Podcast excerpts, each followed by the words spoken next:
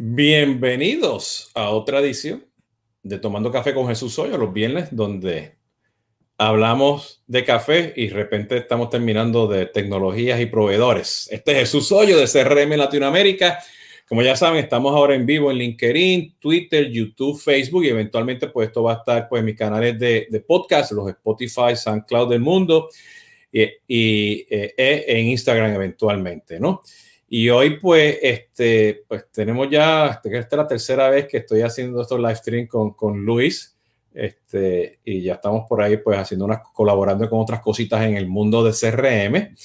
Eh, Luis, bienvenido, ¿cómo estás? Gracias, Jesús. ¿Qué tal? Oye, nuevamente un gusto estar acá contigo conversando. Sí, bueno, para, para dejarles saber un poquito este, este, lo que que está, trabajando aquí este, este con, con, Luis este, anteriormente, pues, y antes que hablemos de café, ¿no? Este, pues Luis es el CEO de, de Disnovo Lab y ya él y yo hemos estado este, hablando de estos temas este, en un, en un este, en un live stream muy apasionado, pasa que estaba pensando, ¿no? Él, él, por ahí lo está publicando en su canal ya mismo le paso aquí a ustedes este, este, qué fue lo que estuvimos hablando ahí, pero era realmente qué significa el impacto del CRM, ¿no? Este, en el mundo de la transformación digital. Este, y luego estuvimos hablando en, en conversaciones de CRM, este, este, bueno, en el de él, perdón, este, no me acuerdo ahora, por uno de los dos. Este, cuando llegue, cuando llegue, cuando, con mi dislexia, no me acuerdo ahora, pero cuando lleguen al canal van a saber. Pero ahí tienes pues el tema de Customer Engagement este, la clave de la competencia y hablamos también mucho que se, la ventaja que tiene que ver, ¿no? Ya mismo sí. por ahí lo pongo en los comentarios, ¿no? Este, desde ese punto de vista, ¿no? Pero este, antes de, de entrar aquí en detalle, este, este, Luis, ¿no? Este, eh, y nos explique pues quién tú eres y todo eso, ¿no? Y entremos al tema. Tomas café, ya estás en la taza número 20, 15. todo el día, todo el día tomando acá cafecito. Y bueno, nada, pues porque tú eres el, el, especialista, como te decía, eres el especialista en café.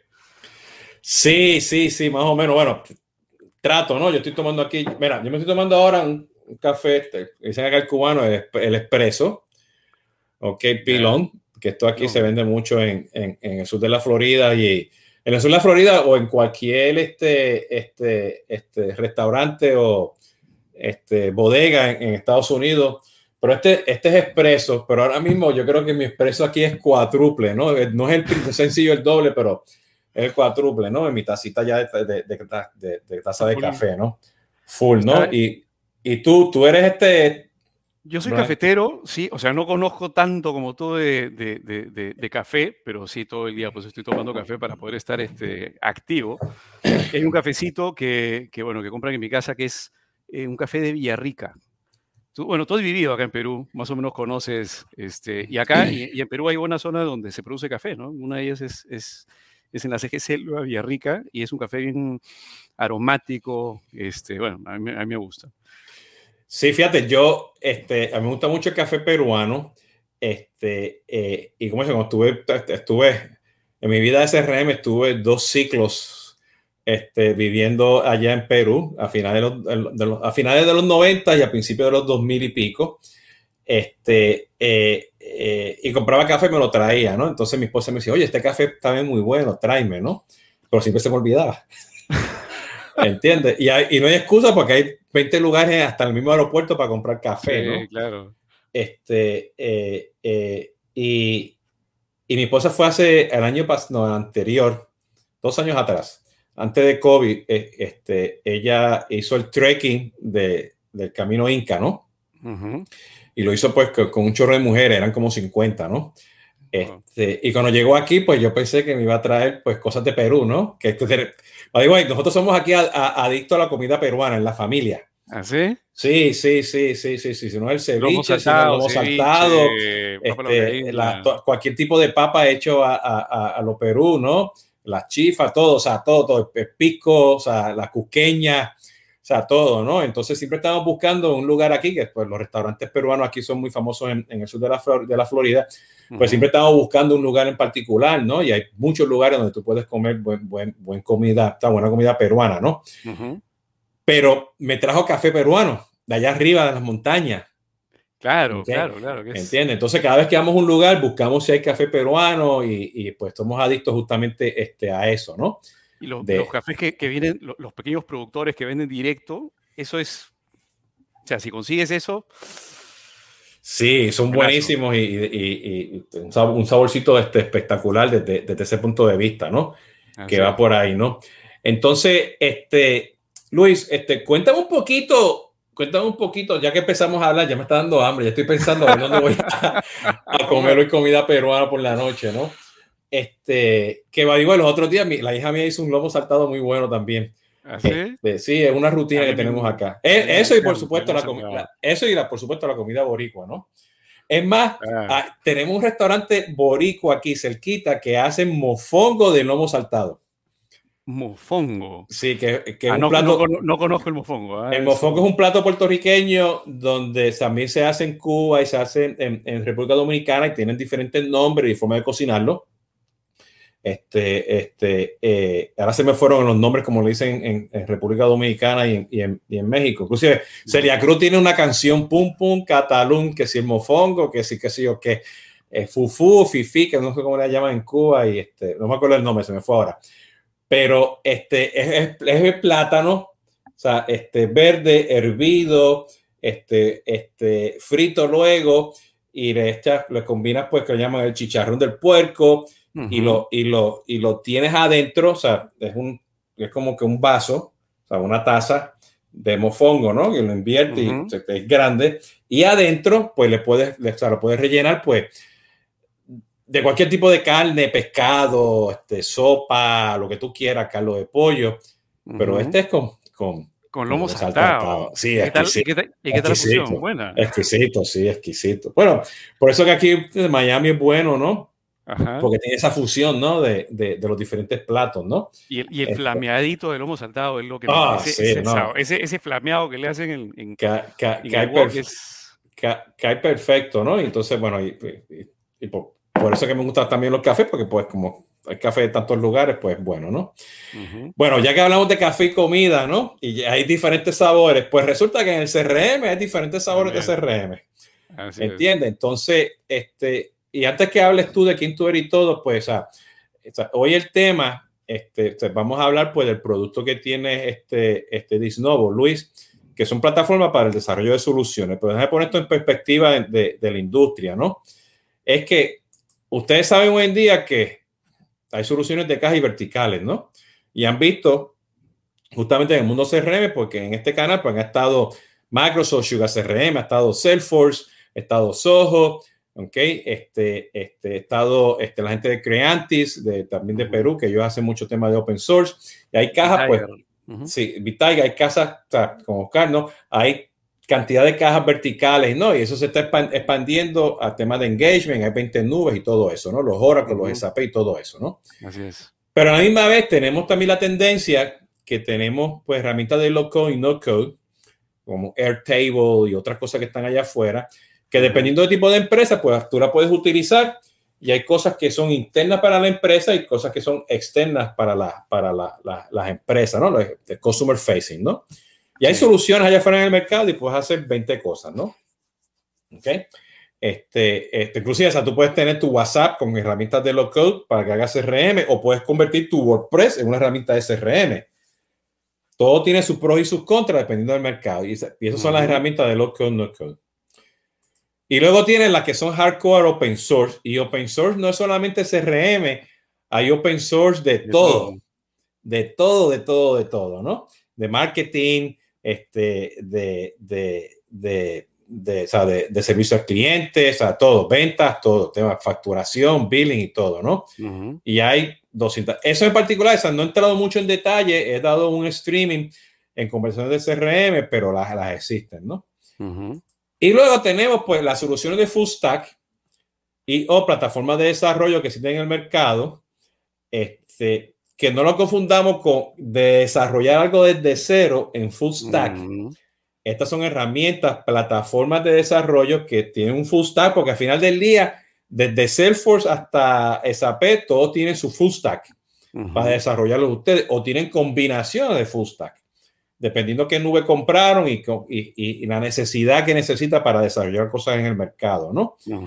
Entonces, este, yo conozco varias en el mercado y están por ahí, que hay son plataformas que tú vas y te dan un chorro de cajitas y tú las juntas en la nube o en premise, dependiendo del sabor que quieras, para que haga las 20 cosas que quieres hacer, pues con, con las tuyas.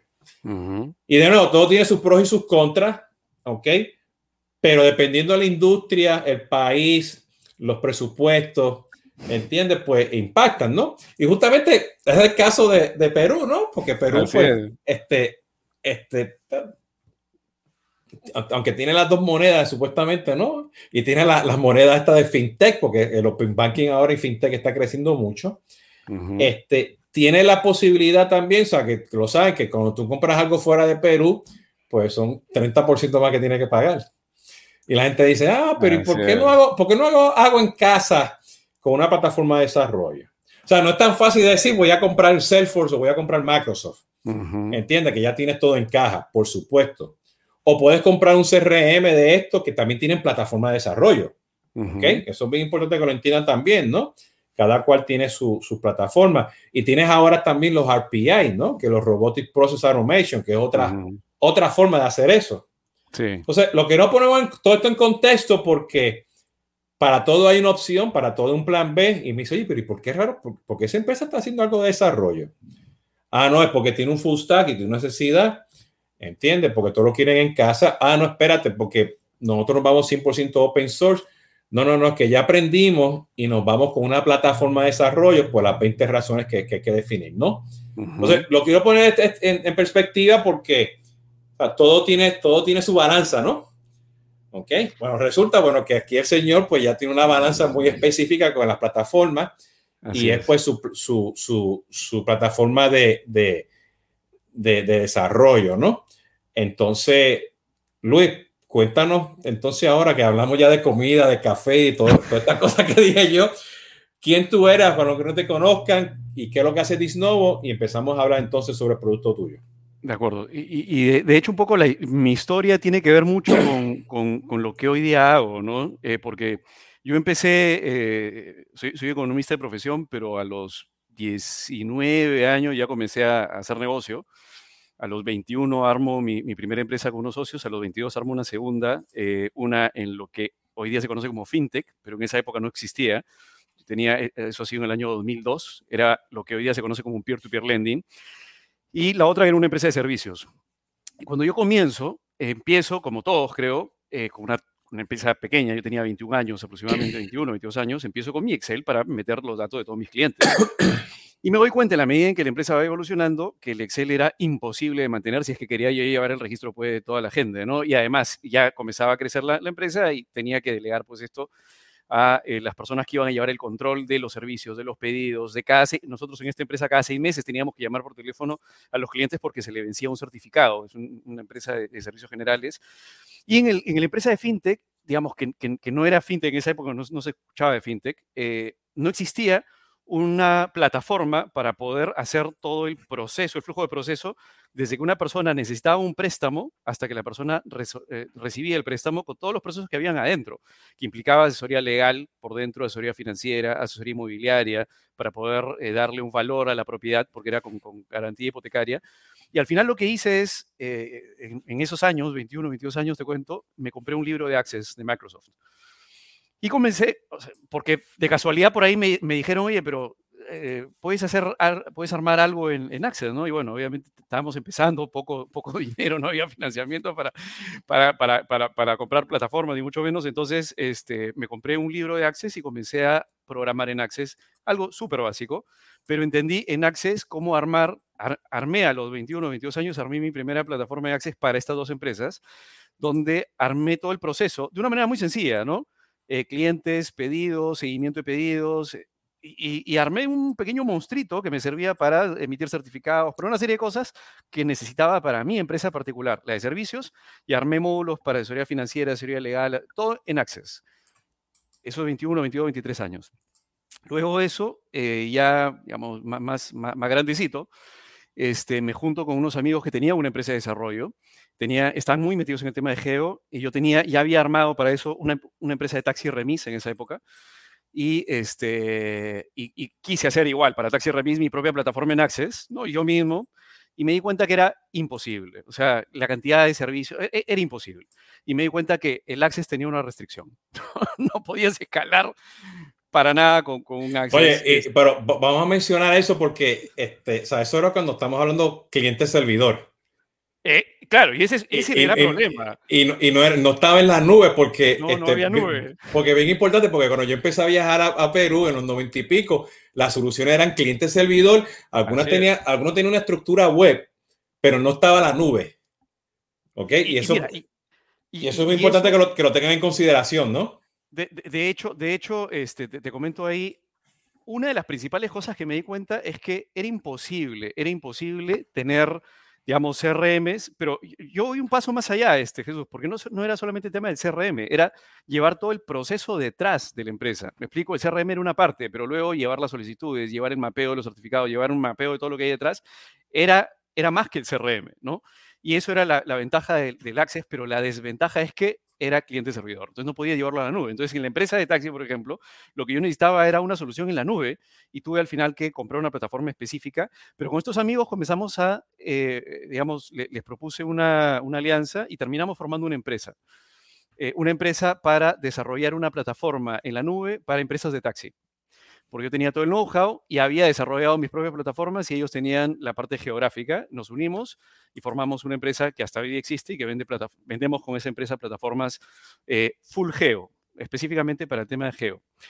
Y luego eso, al siguiente año, eh, vino una empresa chilena que se llama Map City y nos juntamos, estaban buscando socios, nosotros dijimos, oye, está interesante esto, nos hicimos socios eh, con esta empresa, ellos tenían un modelo de inteligencia comercial geográfica, plataformas en la nube, pero con data, pero data, eh, data, digamos, levantaban un montón de data para poder generar inteligencia geográfica.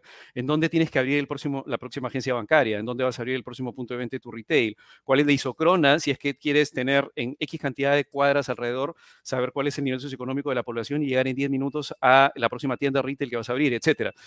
Y aprendí una barbaridad de todo lo que tiene que ver con inteligencia comercial geográfica. De hecho, esta empresa en el 2017, hace algunos años, se la vendimos a, Equifax. Eh, y bueno, ya, ya mi socio se quedó ahí, digamos, escalando eso dentro de Equifax a, otros países, ¿no? Entonces, con todo ese know-how, comenzando algo muy básico, como es una pequeña empresa, digamos, una, una pequeña empresa, los 21, 22 años, y, y, tocando diferentes industrias, logística, servicios generales, etcétera, me di cuenta de la necesidad que había en las empresas.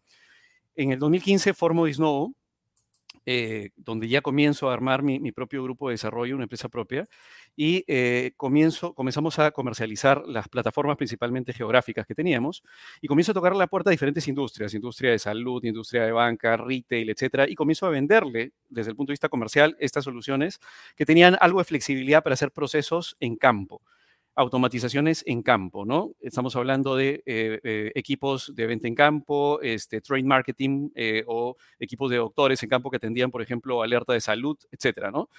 Y, y me comienzo a dar cuenta de la brutal necesidad que había en Perú y luego después en América Latina de empresas que uno pensaría, pues, empresas medianas que deberían tener mínimo un CRM, no lo tenían. Y muchas de las empresas tenían sistemas legacy principalmente RPs, principalmente RPs, y todo el resto se manejaba o en Excel o se manejaba en sistemas que no conversaban unos con otros. Y entendimos uno de los grandes dolores que había en las empresas, y es que cada área era como un silo, que de repente si tenías un desarrollo in-house o comprabas una plataforma cerrada, no conversaba una con otra, y eso al final te restaba velocidad, que era lo que comenzamos a ver en el mundo de las startups el mundo de las startups, la gran ventaja que tiene es la velocidad y ellos pueden pivotear el modelo de negocio rápidamente porque tienen una capacidad de que todo el modelo de negocio está montado sobre un modelo de datos que corre normalmente bajo una plataforma hecha específicamente para resolver una necesidad. Y, esa, y eso mismo que comenzó a suceder, que comencé a ver yo, por ejemplo, en el mundo, mucho en el mundo fintech, e, entré como, como mentor también a, una, a un acelerador, una universidad conocida acá que es Pacífico, en, en, en Perú, comencé a ver que había una gran necesidad en realidad de las empresas. Y hace dos años eh, poquito más de dos años, vi dos necesidades que me, me, hicieron decidir por armar una plataforma que resuelva esos, problemas. un, primer problema en la industria retail. Una gran marca, no te voy a decir el nombre, pero una gran marca internacional con empresa, con, con, digamos, acá en Perú, que no tenía la capacidad, quería es que, yo, es que yo, sé, yo, sé, cuál es la empresa, pero callado también.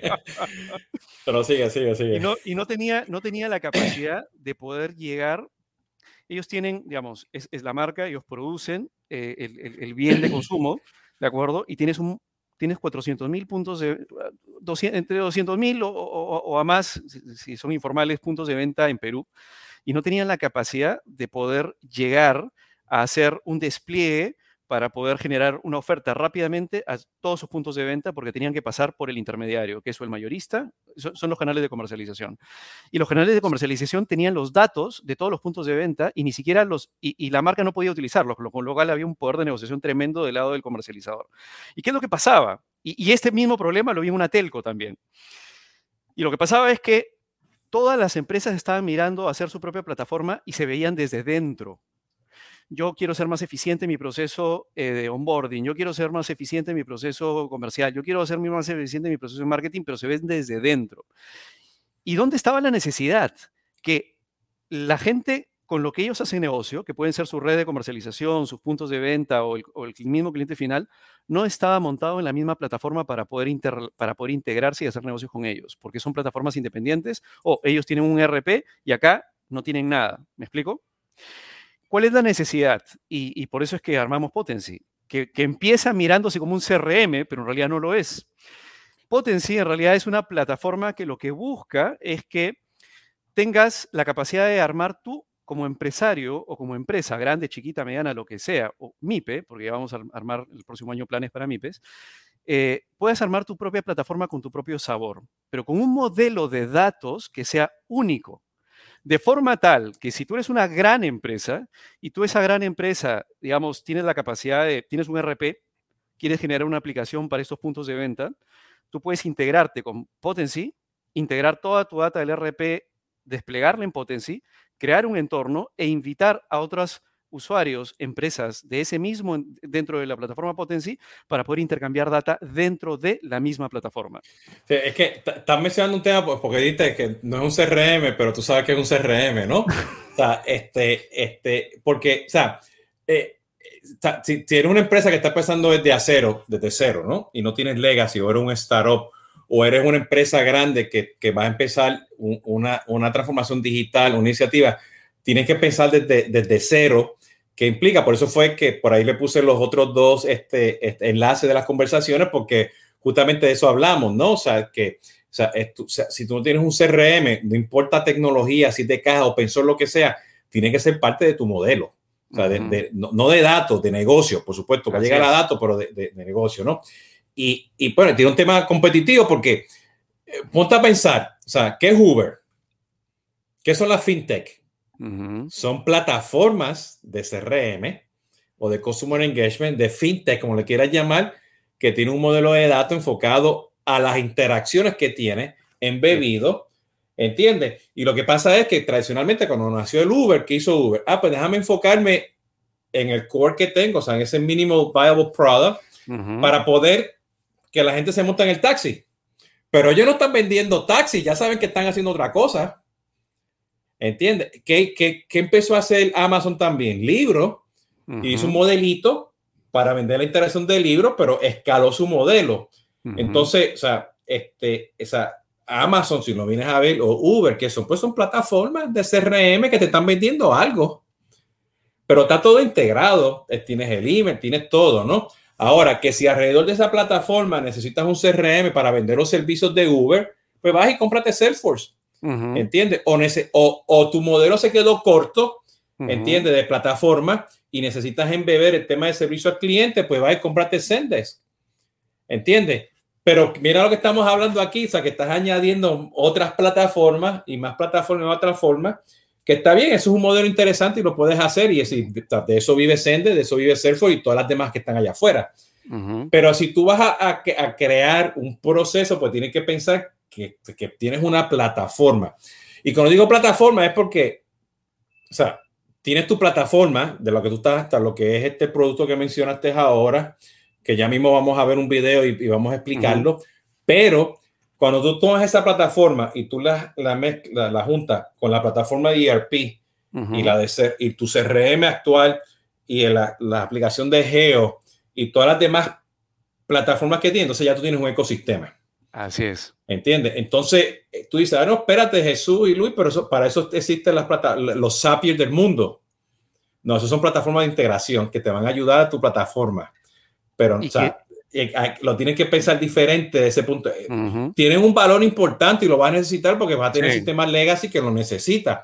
Y a lo mejor ya tú tienes tantos legacy, tantas aplicaciones en la nube que no, no puedes irte por la herramienta de desarrollo que tienes que traer un Zapier, un MuleSoft, lo que sea, ¿no? Informática, ese tipo de cosas, ¿no? me, gustaría añadir ahí un, tema. Tú, tú, has dicho Uber, finalmente, ¿qué es la plataforma Uber? Y, y, dices, ¿no? La plataforma Uber es un CRM sobre el cual se genera todo un proceso alrededor de este CRM. Yo te quiero subrayar algo ahí para, para, para aclararte cómo lo veo yo. CRM olvidémonos del CRM tradicional, CRM que tiene cuentas, que tiene actividades, que tiene oportunidades o negocio ya. El de las cajitas. El de las cajitas. Olvidémonos de eso. Todas las empresas, todas las empresas, finalmente existen por una sola cosa, porque crean valor. Y esa creación de valor se la hacen a alguien. Por lo tanto, y eso es algo que ha pasado mucho en estos últimos años, Normalmente a nosotros en, la universidad nos enseñaban, pues, este, el, hecho de tener una empresa implica que tú tienes que maximizar el valor de los accionistas. Y por eso es que el, valor de una acción en bolsa era lo que medía el valor que tú generabas, digamos, como empresa, ¿no? Que la cantidad de utilidades que le puedes dar, digamos, o distribuir al año al accionista. Pero esa lógica, por ejemplo, en las startups ha cambiado brutalmente. Y partamos desde ahí. ¿Por qué? Porque ahora estamos hablando que somos customer centric, ya no somos shareholder centric, somos customer centric. ¿Y por qué? Porque no importa, y eso, y eso lo hemos visto con Amazon, no importa si no le das plata al accionista en los primeros siete años. Lo que importa es que resuelvas un problema, o sea, que crees valor. Por eso es que las, grandes aceleradoras a nivel mundial lo que buscan son, digamos, a la hora de cazar startups para poder acelerarlas y financiarlas y, que se vuelvan en unicornios, ¿qué es lo que buscan?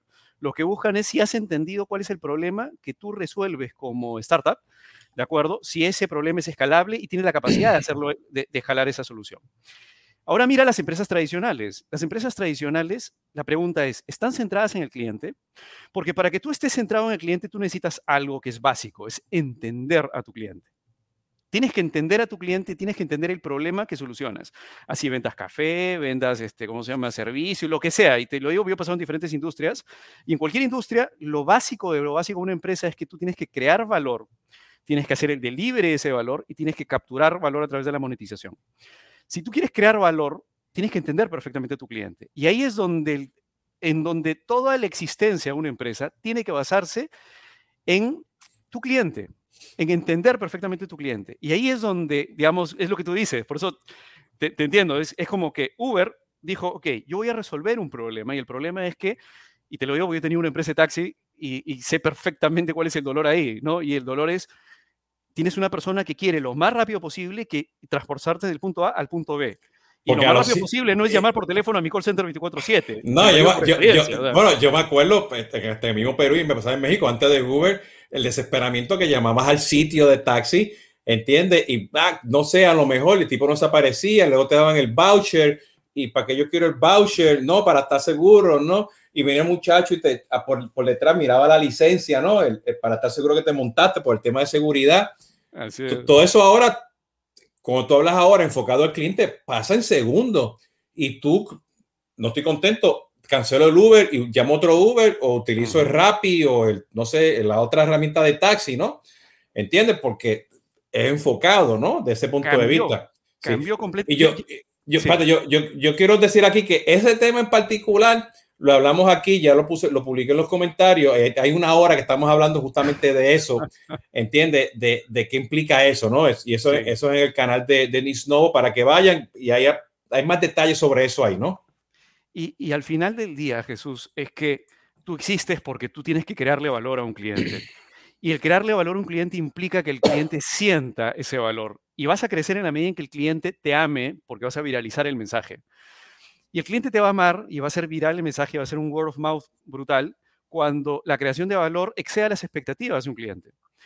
Y una de, de las cosas más importantes que hemos visto como atributo principal a la hora de que tú brindas cualquier producto o servicio es el convenience. Y eso es lo que nos ha enseñado varias startups que hoy día son unicornios. El convenience ha vuelto clave y, el, y la posibilidad del convenience ahora se da porque todo está digitalizado y todo el mundo está en una pantalla, en su celular o en su computadora o en su tablet o en donde sea. Entonces, el mundo se ha transformado y le ha dado a las empresas la posibilidad de poder crear valor, pero sobre todo de crear delivery de valor y monetizar valor, el segundo paso, que es el delivery de valor, lo hace ahora mucho más potente, mucho más escalable. Ese delivery eh, puede ser brutal y es lo que sucede con muchos de los unicornios que, que, estamos viendo hoy día. Las empresas tradicionales, lamentablemente, ¿qué es lo que están mirando? Están mirando el modelo antiguo. Y el modelo antiguo, por ejemplo, es, ok, normalmente las empresas toman como principal plataforma tecnológica un ERP porque están mirando hacia adentro y están diciendo, a mí me interesa saber, no, me interesan los usuarios, los clientes como usuarios, me interesan los clientes como datos para poder facturarles, para poder hacerle seguimiento, ¿de acuerdo? Un CRM, ¿cuál es la diferencia entre un CRM y una la plataforma como Uber? Que un CRM toma la data de una persona como un contacto, pero es inerte. ¿Me explico? ¿Por qué es inerte?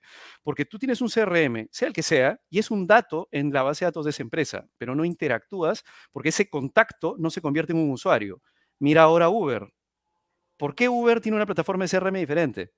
Porque ese contacto en su base de datos de Uber no es solo un contacto, es un usuario. ¿Me explico?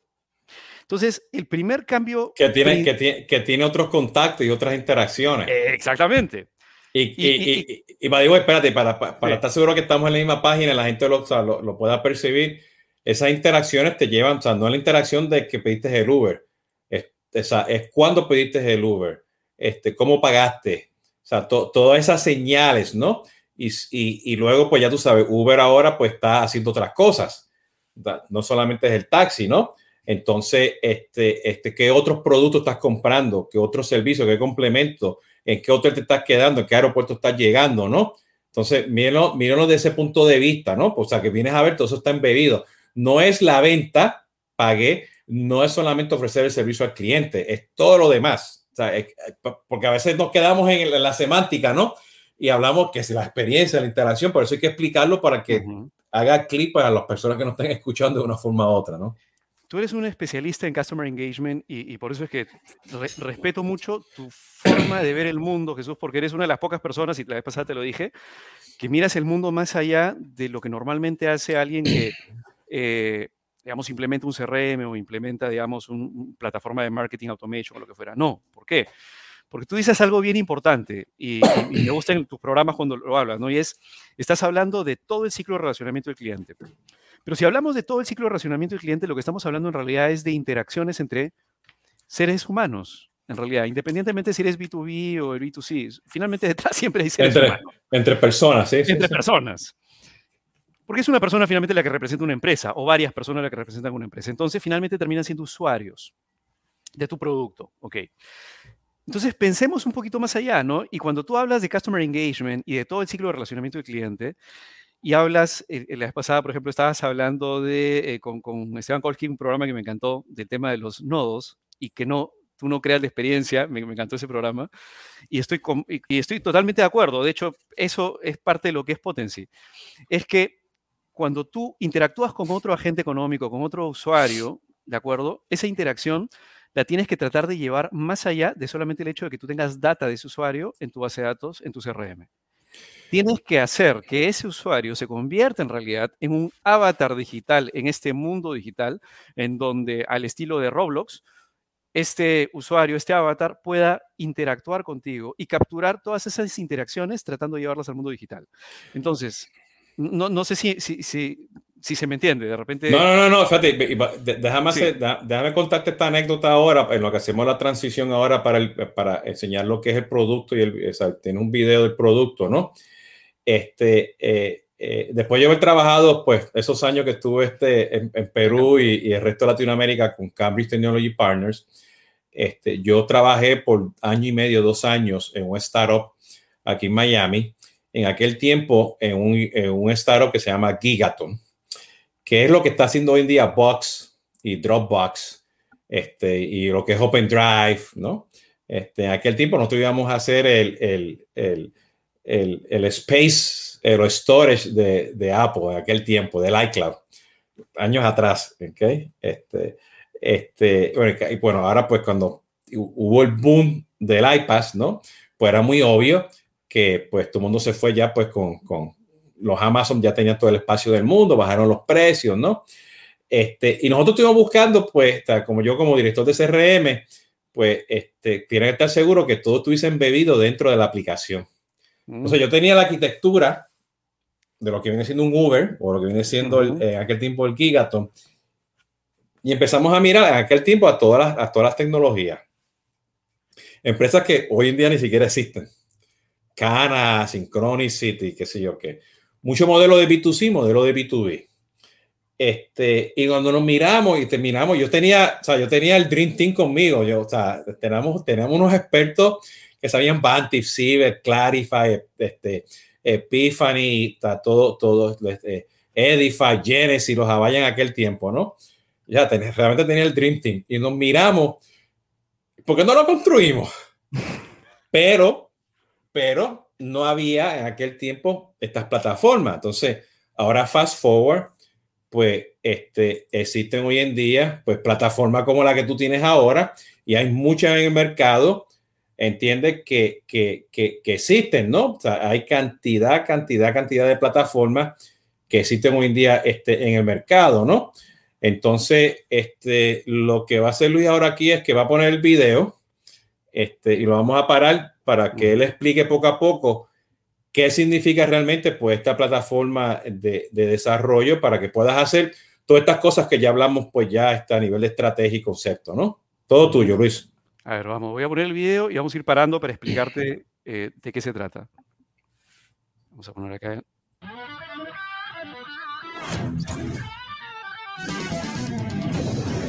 Las empresas que implementan sus propias plataformas digitales crecen a mayor velocidad. Esto se debe a que una plataforma digital te brinda cuatro ventajas clave. Vuelve escalable a tu empresa tras digitalizar tus procesos. Potencia tu propuesta de valor al integrar a tus socios de negocio dentro de tus procesos internos. Te voy a detener ahí para hablar de estas dos primeras. Son cuatro cosas que, creo que vamos, nosotros estamos tratando de subrayar, eh, Jesús. Eh, una plataforma digital, lo, lo que hemos hablado, ¿no? Normalmente las startups suelen tener sus propias plataformas digitales y ahí estamos poniendo algunos ejemplos de que con una propia plataforma digital tienes una gran ventaja y es la ventaja de la capacidad de escalamiento que tienes, de poder escalar. ¿Y por qué puedes escalar? Porque la porque el, concepto o el modelo de negocio está soportado por un modelo de datos que te permite ese escalamiento y además por una plataforma digital que no tiene restricciones con respecto a cómo le puedes agregar valor al cliente. Y, esto te lo pongo en sencillo. Imagínate que tú quieras escalar una plataforma digital usando SAP como, como plataforma base. Y luego que quieras generar un proceso y ese proceso que quieras generar no converse con SAP. ¿Me explico? Entonces, imagínate que Uber o que Airbnb o que, eh, digamos, eh, acá Yape se hubiera montado en SAP como plataforma digital base. No, no, no, no, no sería lo que sería esta, esta startup hoy día. ¿Me explico? Y esa es la diferencia entre una startup que nace pensando en escalabilidad y una empresa tradicional que nace eh, o, que hoy día piensa en una transformación digital más como una digitalización de procesos. Perfecto. Entonces, que hay una gran diferencia, porque la, transformación digital en, bien hecha tiene que ser pensada desde el punto de vista de la creación de valor. Y cómo, la, cómo lo digital, que no solamente implica digitalización de procesos, puede catapultarte a tener la capacidad de poder hacer una creación de valor escalable que es diferente que solamente mirar la digitalización de un proceso o paperless. Son dos, es como tener una bazuca y, usarla para, para, algo muy básico, ¿me explico? Entendido. Ok, entonces, y la el segundo punto que hablo en el video es que eh, la integración es clave y la creación de valor no se hace solamente cuando tú generas... Hoy día las empresas que crean algo, una, solución, un producto, muchas empresas tradicionales piensan que ellos solos pueden que yo solo creando mi, em, mi cuenta, yo un banco creo mi cuenta bancaria, si yo creando mis cuentas bancarias a través de mi propia app, yo solito puedo y no tengo que integrarme con nadie. Pero son aquellas empresas que entendieron que integrándose con otros socios de negocio o otras fuentes de datos, ahí el IoT viene perfecto, porque yo puedo integrarme con fuentes de datos directamente de, este, activos eh, físicos que me están enviando data a través de sensores yo puedo generar mucho más valor a mi cliente final, que es el, valor que él espera. ¿Me explico? Entonces, un cliente final está esperando la creación de, un, X valor. Yo como empresa puedo crearle solamente 0.8X del valor que él está esperando. Pero si yo me uno con 3 o 4, le puedo dar 1.1 de valor de lo que él espera. Y son aquellas empresas que tienen la capacidad de tener una plataforma donde pueden integrar ese valor que tienen la ventaja de poder exceder las expectativas de ese cliente. Y te voy a poner un ejemplo que justamente estaba en el video dos integraciones muy básicas. Una integración con un buro de crédito para poder, para poder saber si en el momento de la interacción del onboarding con un cliente, yo tengo la capacidad de poder evaluarlo rápidamente y poder saber si lo puedo financiar, por ejemplo, por un servicio o producto me está comprando. Esa data yo no soy especialista en, en, buro de, créditos, pero puedo integrarme en mi plataforma, en ese proceso específico, con ese socio tercero. Luego tengo que hacer el delivery. Yo no tengo que tener mis propios camiones para hacer el delivery. Yo lo que puedo hacer es integrarme con las cuatro empresas de delivery que ya existen en, e, en el mundo, que eh, y la primera es perfecta en hacer el delivery en el sector A, la segunda en la zona B y en la tercera en la zona C o en el país C, o para el producto D. Y, yo eh, eh, y eso nada más, esa es la razón porque debes, en el caso que, de ese caso de uso, y tú miras tu, tu, tu, tu roadmap de CRM y estrategia, si eso es el criterio, o busca una solución de caja que te dé eso, ¿entiendes? O empieza desde cero, pues con lo que tú acabas de decir, ¿no? Con una plataforma, ¿no? Y, eso, y, uno de los problemas que veo, eh, Jesús, es que normalmente las empresas dicen, ah, ok, como no hay una plataforma que me ayude a crear el valor que quiero, entonces la construyo de cero. Y ahí es donde hay una ineficiencia de mercado terrible. ¿Por qué? Porque tienes un montón de empresas creando plataformas aisladas que son costosas de mantener con equipo de desarrollo específico para ello, pero que tienen dos desventajas. Uno, que en la medida en que siguen creciendo y que se van integrando con otros sistemas legacy, van generando lo que hablábamos la vez pasada, un pasivo tecnológico en el sentido de que tú vas generando nuevos features en una plataforma o tienes nuevas APIs en la otra y lo que tienes que hacer es qué? Es volver a integrar todo cada vez que sale un nuevo release. Sí, bueno, y, eso tiene que ver con la estrategia de la arquitectura y todo. Por eso fue que esta opción que estamos hablando puede ser un full stack con todos los beneficios full stack y los pros y los contras. Y hoy la plataforma de desarrollo. ¿Entiendes? Entonces, este, lo tienen que pensar bien y por eso es que yo, yo siempre, y lo, y lo, estoy diciendo y lo voy a seguir diciendo, necesitamos arquitectos de soluciones de, de plataforma y ecosistema para que puedas llegar a esta, esta, decisión y lo puedas hacerlo, no importa la solución que tenga, ¿no? Esa es la base. Lo, lo, lo, que dice Jesús, lo que mencionas es lo básico de lo básico. Tienes que empezar con un arquitecto que entienda perfecto, no, no arquitecto desde el punto de vista tecnológico, sino que defina, digamos, Em, cómo vas a crear valor y qué arquitectura necesitas para eso, ¿no? ¿Cómo te vas con quién te tienes que integrar? Te tienes que integrar con este delivery de última mía para el país A, con el país de, B, etcétera. O sea, esa persona que tenga la capacidad, esa persona, ese equipo de personas que tenga la capacidad, esa visión de cómo tú generas valor de tu empresa es clave, clave, clave. Sí, eso es lo que Esteban y yo le estamos, le, Esteban Koski le hablamos, que son los, los influenciadores internos de las empresas que miran de aquí a cinco años, se sientan con los arquitectos de técnicos para más la arquitectura global, porque esa arquitectura va a estar cambiando constantemente, porque lo sabemos. Es muy obvio por todo lo que estamos viendo, ¿no? Entonces nos quedan como unos, unos 7, 8 minutos. Sí, a ver, vamos, vamos a la siguiente parte. Mejora la experiencia de tus usuarios empoderándolos a interactuar contigo en un par de clics. Finalmente, convierte tus datos en oro digital. Ya, acá lo, que, lo, que, lo importante aquí son dos, dos puntos importantes. En un CRM normalmente tú no interactúas, normalmente no interactúas en un CRM con tu usuario y no los empoderas. Y acá el, el, el, kit del asunto es que las empresas deberían empoderar a sus usuarios para darles a ellos el poder de interactuar contigo como el usuario se le dé la gana. Y eso es lo que dice esa frase. O sea, lo que tienes que tratar de, lo que yo recomiendo a las empresas es que dales el poder a tus usuarios para que ellos decidan cómo interactuar contigo y cómo ellos tú le agregas el valor de la manera que tú quieras, que, que tú puedes agregarle valor, pero que ellos lo decidan. Y la ventaja de la tecnología es que lo pueden hacer con convenience en el menor tiempo posible, de la manera más conveniente, y, eso se reduce en la frase de un par de clics. Y por otro lado, todo el mundo digital se reduce a algo bien sencillo, que es data. Lo digital no es más que el, activo físico en el mundo digital es un dato en un servidor dentro de una base de datos. Simplicidad, simplicidad. O sea, no importa, no, importa si el usuario es interno, externo, el empleado, el que está haciendo el delivery, o sea, todo el mundo, y eso lo estoy viendo, no importa qué tipo de CRM, ecosistema, plataforma estés haciendo, la gente está buscando simplicidad. eso es lo que está buscando. La gente lo que quiere es, no, no, no quiere demorarse más de un segundo, dos segundos, porque ya, ya las plataformas grandes han acostumbrado al usuario a eso. Bueno, y, y aquí, o sea, este, simplicidad no solamente en usuario, pero en comprarlo, ¿no? Que es otro 20 pesos, ¿no? Que si quieren comprarlo, bueno, este, Luis también tiene un proceso de simplicidad de precio Entiende que todo el mundo está pidiendo allá afuera y hay otros proveedores que están tratando de hacerlo. O sea, el, más obvio allá afuera es Soho, ¿no? Y Freshworld está haciendo lo mismo y otras que están allá afuera en el mercado que están ofreciendo simplicidad en precio, ¿no? Continúa. Sí. Y, y bueno, la última parte, la parte de los datos. Ahora vamos a entrar a la siguiente parte. Contar con una plataforma digital se está convirtiendo en una necesidad si quieres acelerar tu crecimiento y mantenerte relevante en tu industria.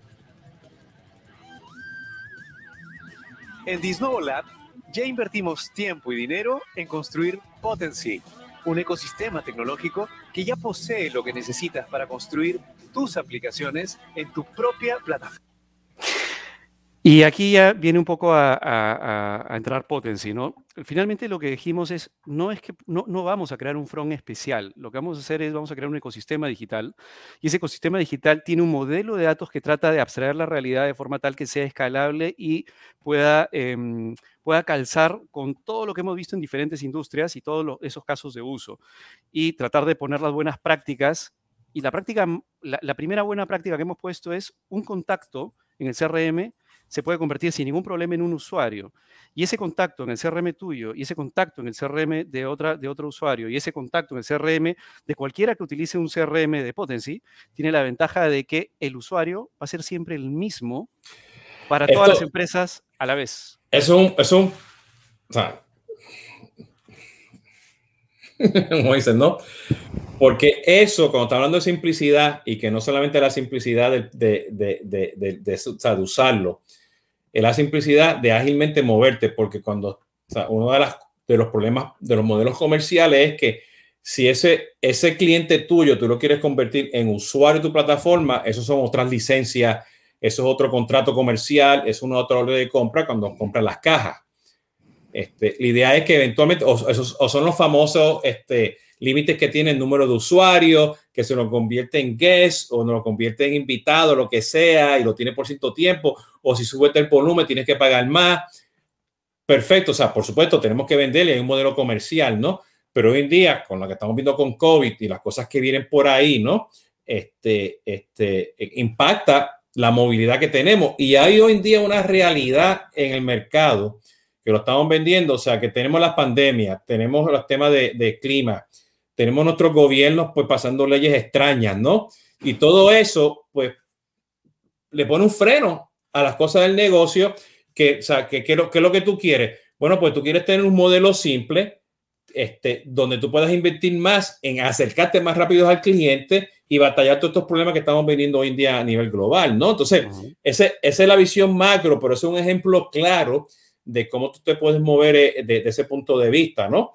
Entonces, este, lo entiendo porque ya Luis y yo hemos hablado de eso detalladamente porque me explicó el producto en detalle, ¿no? Y cómo tú lo haces y cómo, dónde, cuál es tu full y todo eso, ¿no? Si quieren saber todo eso, bueno, pues ya puse el website para que lo vayan entendiendo y se acerquen a Luis. Pero es un punto muy importante, ¿no? De, de, de, esa ventaja porque tiene pues algo así parecido, o sea, de usar algo así como Potency, ¿no? La, una, de las grandes cosas que queríamos hacer, digamos, de, disruptivo, de diferente, es que no pensamos el CRM como un CRM tradicional, a eso, a eso hoy, ¿no? Sino lo pensamos como una red social en realidad. Entonces, imagínate esto, ¿no? Lo que hay detrás de Potency es como si fuera una red social en donde cada usuario puede ser un usuario eh, a título personal o puede ser un usuario que pertenezca a un entorno que es una organización. Y a la vez, cada usuario a título personal o entorno organizacional puede interactuar con otro en cualquier front que quieran, porque no hay un front estático, los fronts se arman dinámicamente, hay una arquitectura detrás de microservicios que va y busca el front que se quiera. Y ahora esto únelo con un poco la lógica del WeChat, porque eh, nos inspiró un poco WeChat, el, el, app chino, en donde tú tienes en una sola app todas las aplicaciones. Pero dijimos, vamos un poco más allá y hagamos que cada empresa tenga en su propia aplicación las apps que la empresa quiera desplegar. Esta otra empresa ponga sus propias apps con la lógica de negocio que la empresa quiera desplegar.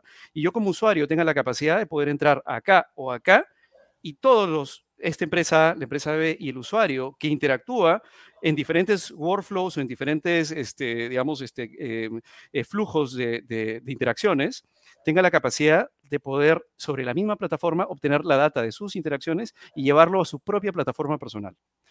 Ese es, eso va para el siguiente año, que es lo que estamos armando, es ya, la parte personal, donde, digamos, al final del día, todos los negocios no son, solamente, no, son solamente hechos a partir del punto de vista de la empresa. Las personas naturales necesitan un control remoto digital, donde ellos puedan tener su propia data y donde con su propio control remoto digital, su propia aplicación o su propia ah, eh, eh, forma de entrar al mundo digital con sus propias aplicaciones que ellos mismos decidan, tengan la capacidad de interactuar con cualquier otra empresa en la misma plataforma con el mismo modelo de datos.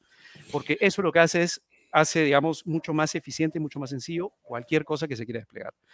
No, no sé si... No, no, sí, fíjate, déjame poner esto aquí porque nos quedan este poquito minutos. Lo que pasa es que tengo el deadline de hacerlo menos de, de, una hora para que lo pueda subir a, a, Instagram, ¿no? Y por temas de tiempo, editarlo y cuestiones, pues este, este, yo soy un one man show y trato de producir el contenido lo más que puedo, pero fíjate, este, quiero poner esto en contexto para que lo, lo, o sea, lo, lo vean, ¿no? O sea, eh, hoy en día, o sea, tenemos que construir ecosistema de consumer engagement que sean sencillos, simples a nivel de, modelo de datos, de usarlo, de comprarlo, comerciar y todo, ¿no?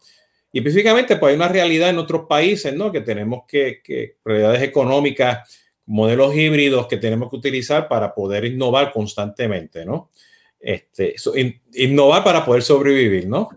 Este, y no importa si tiene el back office tienes SAP o tienes otra cosa, lo que sea. O sea, como empresa se tienen que sentar, identificar, pues, por supuesto, cuál es esa estrategia y cuál es ese gap con la tecnología que tiene para seguir. Bueno, para poder cerrar ese gap con las tecnologías que tiene, pues tiene las opciones, pues como la de la de que está mencionando Luis, ¿no? Potency, donde tienes plataformas, ¿no?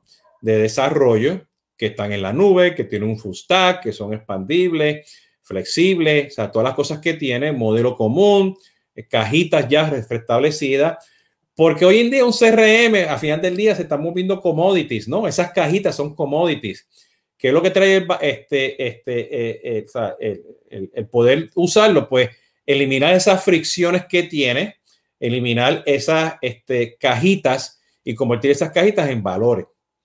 ¿Entiendes? Y podemos decir que a lo mejor pues un Soho, un Freshworks, un Microsoft y los demás del mundo pues tienen pues su, su plataforma pero lo que ofrece Luis es diferente este, este, y tiene un valor importante, o sea, de que te puedes mover en esa plataforma, convertir un usuario, este, o sea, convertir, no, convertir a un, a, a, un, cliente en usuario, convertir a un usuario en empleado, empleado en usuario, o sea, moverte y no tener esa fricción de que tienes que comprar más usuarios, que necesita el arón del arón del arón, o sea, este, el módulo adicional para poder hacerlo.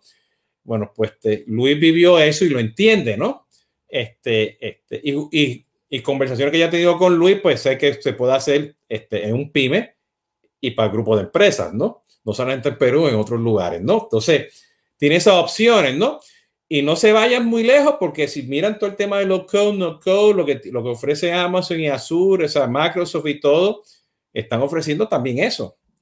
Y conozco muchas, muchas más en en Europa este, este, y en otros lugares que ofrecen eso. Hermano, se vayan lejos. Esta plataforma de omnicanalidad como Twilio, Infobit, es justamente eso, son cajitas de comunicaciones. ¿Entiendes? Luis pues tiene cajitas de, de, de CRM y ERP que las conecta. ¿Ok? Y como dijo él, pues me traigo la aplicación de la última milla que es muy buena en Perú y la que está en Colombia me la traigo para la primera milla y me conecto a, Spotify, a Shopify, Spotify, ya Shopify, a lo mejor te puedes convertir, ¿no? Y sí, o Luis está, este, o en la nube, microservicio y todo, pues, si quieren acercarse a Luis, pues, ya puse por ahí, pues, su página web, ya vieron el video así a alto nivel, también lo quieren ver en detalle, pero ese sí viene siendo el concepto de construir esos ecosistemas, ¿no? No todo es comprar la cajita o el grupo de cajita o la plataforma, dependiendo de la empresa que tú seas, ¿no? De ese punto de vista, ¿no?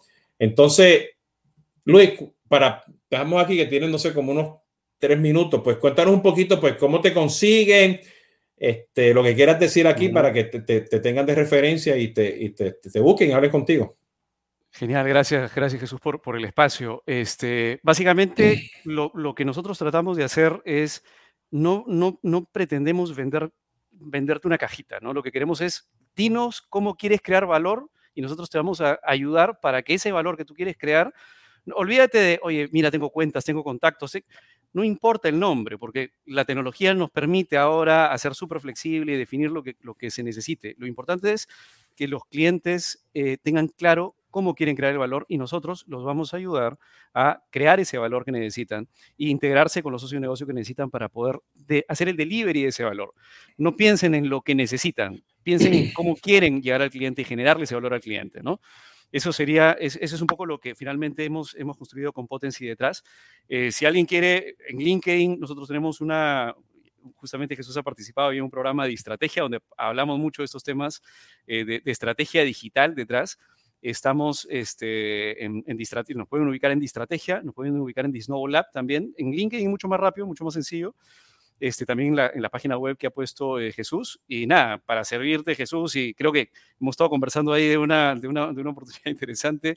Creo que, que, que, ese, por ejemplo, es un poco el, el, ejemplo ¿no? de empresas o grupos económicos como el, como el que hemos estado conversando, y necesidades que a veces no pueden ser atendidas con lo que existe hoy día, ¿no? Y, y ahí es, creo, el, hay un espacio interesante para integrar a todos para poder generar ese valor que se requiere al final, ¿no? Excelente, Luis. No te me vayas, no que hago aquí el, el, el, outro, pero este, lo voy a dejar con este solo mensaje, ¿no? Este, y es un caso real este, donde tienes un, gru un, un grupo de empresas en los países andinos que tienen CRM, tienen un ERP, tienen diferentes grupos con diferentes tecnologías, pero necesitan para mañana hacer un deployment de una solución que integre todo eso a, pues con un solo frente, pues a un grupo de usuarios. Pues en este caso en particular, pues un producto como el este del de Disnovo, pues este ayuda a acelerar ese proceso en, en, en, en tiempos cortos, que razonables y que puedas crecer y te elimina pues toda esta cosa, tengo que comprar licencia del otro CRM, no tengo el API, no tengo el conector, no tengo aquello, no tengo lo otro, y ya pues con una plataforma de desarrollo, pues, pues ya tienes en tu, como, como una de tus herramientas para que puedas ejecutar eso, ¿no? Es un ejemplo en particular, ¿no? Bueno, tomando esa consideración, pues yo los dejo con ese mensaje. Ya saben dónde, ya puse todos los enlaces donde puedes conseguir a Luis. Luis, no te me vayas. Le doy las gracias a todo el mundo por participar hoy este, le quiero comentar que este, yo estoy pues también disponible en otro live stream de conversaciones de CRM y cápsulas de CRM que van a empezar, sí, por fin este lunes. Estoy atrasado una semana, estén pendientes de ese podcast porque voy a estar hablando justamente de tips y cosas en particulares para que ustedes puedan resolver en el día a día pues con su CRM. Tomando eso en consideración, les doy las gracias a todos. Cuídense, nos vemos el próximo viernes en Tomando Café con Jesús Hoyos.